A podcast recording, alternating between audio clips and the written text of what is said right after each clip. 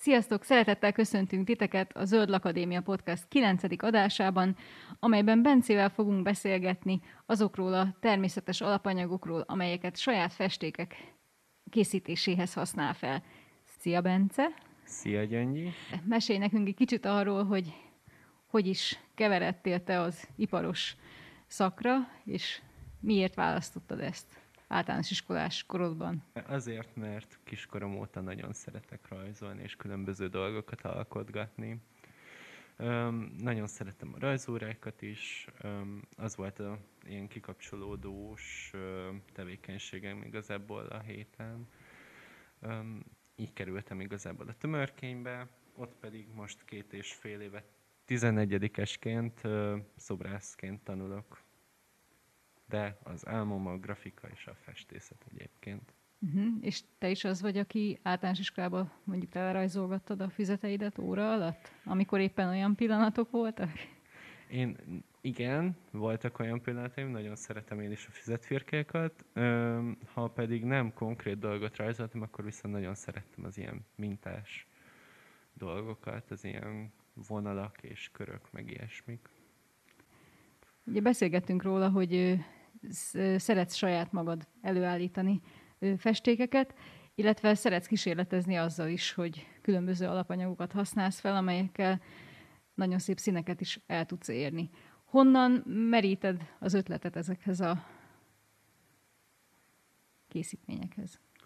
Hát a kezdeti ötletet igazából az internetről merítettem, ahol láttam, hogy különböző emberek és művészek hogyan készítenek akvarelfestékeket házilag, és akár ezzel saját vállalkozást is indítanak.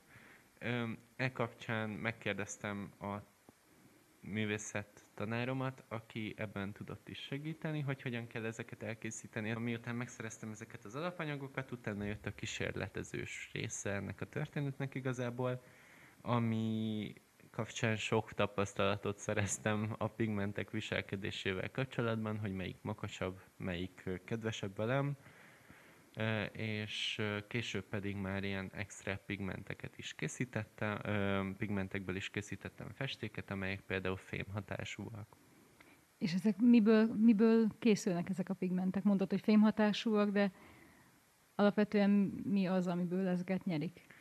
Az alapvető pigmentporok, amelyeket én használok, azok általában vagy ásványi, vagy növényi eredetű pigmentek, amelyeket régen is használtak a mesterek. Persze nyilván ezek már mai formában gyári körülmények között állítják elő, de hasonló színeket lehet fel általuk kapni. Mondj egy példát arra, ami mondjuk neked ilyen nagy favoritod, amit ki, ki is próbáltál, és, és úgy gondolod, hogy megérte. Nagy favoritom igazából a kraplak. Öm, igaz, hogy nagyon küzdős vele dolgozni először, de aztán megadja magát a kötőanyagnak, és utána már nagyon kedves vele, és egy gyönyörű szép piros színe van igazából. Ez egy növényi eredetű pigment egyébként, amelyet buzérgyökérből állítanak elő, és ennek kifőzésével állítják elő. A kraplak kalizarin, a hivatalos megnevezés egyébként ennek a színnek, ami a kraplak, azaz vörös-piros jelző, ez egy német eredetű szó egyébként. Ezt használják a különböző hasonló típusú vörösök megnevezésére, mind szintetikus, mind természetes módon előállított pigmentek esetében.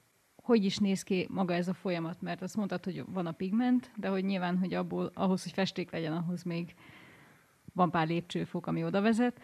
Mesélj erről, hogy hogy, hogy, is, hogy is lesz ez a szép piros festék. Hát igazából ez úgy kezdődik, hogy először is el kell készíteni hozzá a kötőanyagot, amely három mm, viszonylag természetes ö, alapanyagból készül el. Az egyik alapanyag a gumiarábikum, amit, ö, az, amit arab területről hoznak, és ez egy fanevt gyakorlatilag, amely megszilárdul, gyakorlatilag olyan, mint a gyanta, amely kötőanyagként működik ebben a kötőanyagban, tehát összehúzza az egészet, szilárdá teszi. És emellett még mi az, ami?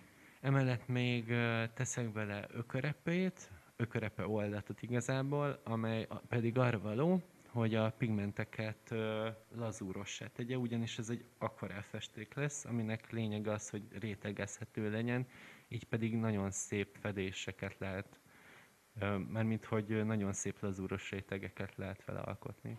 És akkor ez a három komponens, tehát a pigment, a kötőanyag. A harmadik, ami pedig a méz, ami pedig abban segít, hogy ha ezeket így ö, elkészítem, utána könnyebben vízoldékonyak legyenek. És ez mennyi idő, amíg mondjuk előállítasz egy ilyen festéket? Hát kezdeti időben volt ez szerintem majdnem fél óra is. Ha a kötőanyag készen van, akkor egy 15 perc szerintem. Ha nem, akkor kötőanyaggal együtt egy olyan óra, mire elkészítem. A kötőanyagot általában külön szoktam készíteni, és így utána használom el. Ami körülbelül ilyen egy-fél évig jó, és, És- nem szabad, hogy napérje. És amikor összekeverted, akkor ez utána közvetlen használható, vagy várni kell, amíg dolgozik ott ez a több elegy egymással? Igazából közvetlen használható, ö, hosszabb távú használatra nem is nagyon javasolt, mivel ugye szerves, és a, ameddig nem keverjük hozzá a pigmentet, addig eléggé romlékony tud lenni.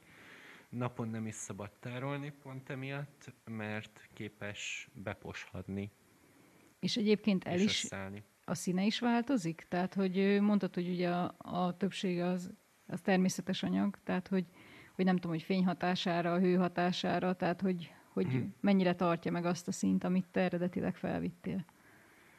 Hát a kötőanyag az e- eleinte átlátszó, később pedig kiválik belőle a gumiarábikum, ami egy csomót fog csinálni benne, és megsárgul az egész. A színeken nem jelentkezik ez, ez a féle változás, ugyanis abba már beleszilárdul a kötőanyag, és úgy már azt a funkcióját látja el, amire tervező van, úgy nem romlékony. Tehát, hogyha eladod a festményed, akkor még három év múlva is a, a vevőnek a szobájában ugyanolyan színű lesz. Igen, remélhetőleg, bár, van, bár ez már nem is a kötőanyagtól függ, hanem a pigmenttől, hogy mennyire fényálló és tartós. Ez mind a pigmentnek a feladata, hogy a színét megőrizze. És magát a pigmentet próbáltad-e már előállítani? Voltak rá próbálkozásaim kisebb-nagyobb sikerrel, különböző növényeket használtam ehhez. Az egyik növény például a cékla volt, amelyet kiszárítottam, később pedig porrá öröltem, és ezt használtam a festék előállításhoz, amihez ugye hozzákevertem ezt a kötőanyagot is. És szép lett az eredmény? Szép szint kaptál? Igen, szép szint kaptam. Na, nagyon szuper. És még a céklán kívül volt esetleg? Cék- Céklán kívül anya kisebb-nagyobb örömére a kerti növényeket választottam, amelynek a vöröses leveleit szedtem le, és azokat próbáltam meg porrá örölni, és abból próbáltam meg előállítani különböző öm, festékeket, de hasonlóan nagyon jó színező tud lenni, ami az egyik legjobb, legszebb sárgát tudja adni, a kurkuma, ami egy nagyon hasznos növény is egyébként, és nagyon finom fűszer. Kell a köribe is. A művészet és a gasztronómia szorosan együtt jár. Hát gyakorlatilag ennek konyhába állítom elő a kötőanyagot. Ennek anya nem nagyon örül. Um, Illetve hát a céklaszárítást is. igen, a céklaszárítást is sütővel készítettem. Szóval és utána egy házi mozsárral lőröltem le. Ha valaki szeretné elkészíteni, akkor vannak-e olyan tippek, amiket mondanál, amit esetleg így a kísérletek során rájöttél saját magad? Mondjuk egy cékla szárításnál. Azt, hogy mindenképpen nézzenek előtte valamilyen tájékoztató jellegű videót, mert különben nagyon nehéz lesz. Um, és vannak olyan részei, amik, amikkel meg kell szenvedni. Tehát az, azt önmagunktól lehet csak megtanulni. Ezt így elmondani nem lehet. Különböző nehézségek nyilván adódhatnak minden esetben. Um, igazából a fő lényege az az, hogy megfelelő darabokra vágjuk a ciklert, és utána pedig úgy tegyük be a sütőbe vagy egy szárítógébe. A szárító sokkal jobb. Ha a sütőbe tesszük, akkor pedig figyelni kell arra, hogy ne szenesedjen el. Tehát alacsonyabb hőfokon javaslod. Igen, alap, alacsonyabb hőfokon sokáig, és figyelgetni. Óránként, 30 percenként. Mesélj nekünk egy kicsit arról, hogy, hogy milyen színeket állítottál már elő. Állítottam már elő ultramarint, ami egy lazúrkőből, lazúrkőnek nevezett ásványból állítanak elő, ami a lapis lazulinak a másik megnevezése. Ebből állítják elő az ultramarint, ma már nyilván nem abból állítják elő, mert költséges lenne a bányászása, ezért különböző kémiai folyamatok által állítják elő ma már. Az ultramarinon kívül volt-e még más? Kadmium sárgát és kadmium vöröset, amit egy kadmium nevű ásványból állítanak elő. Ennek az ásványnak igazából nagyon sokféle árnyalata létezik, és ezeket mind pigmenté lehet igazából alakítani. Hátrányuk, hogy alapvetően mérgezőek, viszont megfelelő kémiai eljárásokkal nem lesznek mérgezőek. Olyan formában veszem meg ezt az alapanyagot, amit már fel lehet használni. Tehát akkor nincs veszélye annak, hogy otthon ö, Minimális veszélye van, nyilván nem kell nyelvre kenni, és különböző bőrfelületekre, akkor sem nyilván nem ajánlott, hanem a papíron van a helye. Különböző festőnövényekről beszéltünk már, illetve a konyha is felmerült. Nekem olyan kérdésem lenne, hogy a, a sáfrány, aminek ilyen jellegzetes még ugye a, a szín árnyalatra is szokták használni ezt a, ezt a szót, hogy esetleg abból is készítenek el mondjuk valamilyen. Igen, készítenek. Alapvetően ugye a virágai, kiszárított virágait szokták használni, ami vöröses színű, de ha mozsárban leürölik, akkor viszont egy gyönyörű szép napsárga színt kapnak belőle. Ez használható különböző ételszínezékekként, de különböző ö, festékekbe is megfelelő színezőanyag tud lenni. És ez mondjuk a kadmium sárgához képest mennyivel másabb árnyalat? Ö, annyival másabb, hogy a kadmium sárgából is van napsárga,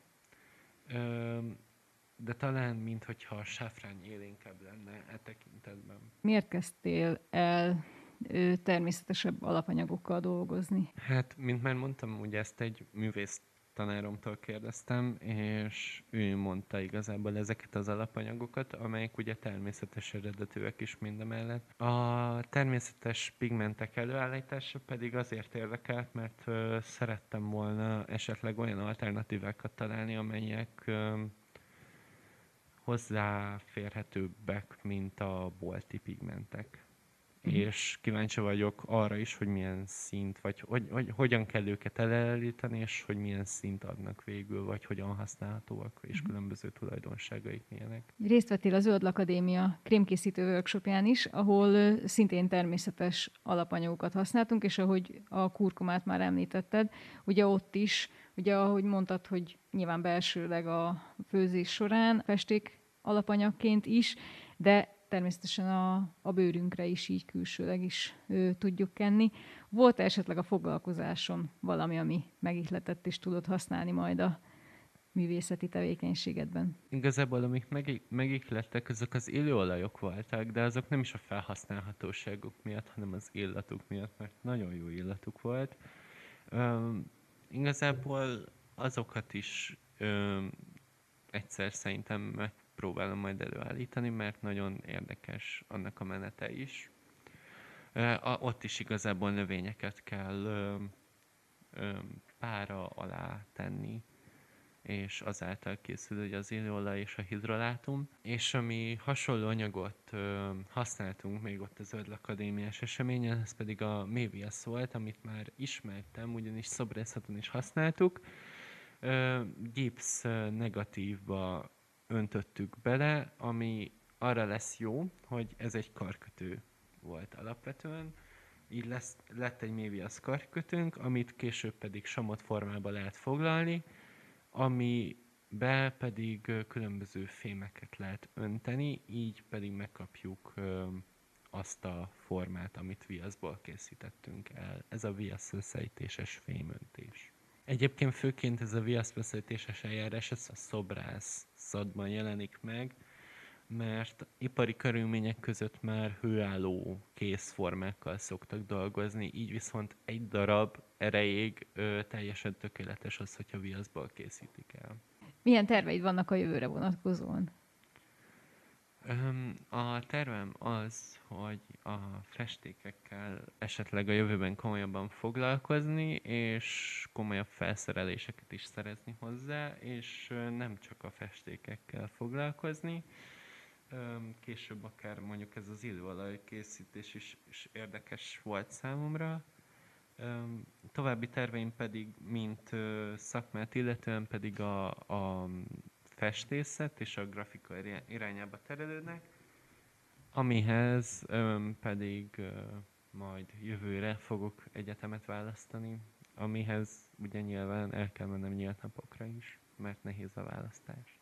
Azt, a, azt elhiszem. És egyébként így a, a különböző növényeknek a felhasználhatóságáról, hogy tervezel esetleg, hogy mondjuk részt veszel gyógynövényismereti tanfolyamon, vagy esetleg festőnövényekkel kapcsolatos kurzusot kerestél már, vagy hogy szeretnéd ezt egy kicsit tovább gyarapítani ezt a tudást? Hát igazából festőnövényekkel kapcsolatos dolgokat már kerestem, és kurzust is talán, mint hogyha próbáltam volna már keresni, mert egy időben nagyon érdekelt az, hogy ezek hogyan, hogy, hogy miket lehet termeszteni otthon festőnövényekből, és hogyan kell őket gondozni.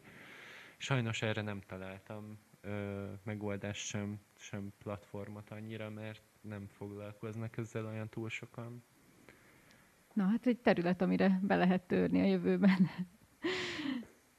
Köszönjük szépen, Bence, hogy itt voltál, és reméljük, hogy bekapcsolódsz még a Zöld Akadémia további eseményeibe is. Különösen azért fontos a, a részvételet, hiszen te vagy az, aki a Zöld Akadémia logóját megálmodtad és kivitelezted, valamint elkészítetted linómetszetből a, azt a kis pecsétet, amit azóta is használunk az események és a különböző arculati elemek során. Úgyhogy köszönjük szépen, és további szép napot kívánunk! Én is köszönöm szépen, hogy részt vettem ebben a kis beszélgetésben. A projektet mindenképpen figyelemmel fogom követni, mert szerintem ez egy nagyon kis csoda kezdeményezés, és nagyon örülök, hogy ez így létrejött. A YouTube csatornánkon meghallgathatjátok a többi podcastot is. Jövő héten egy újabb témával várunk titeket. Szép estét, sziasztok! Én pedig köszönöm a részvételt, sziasztok!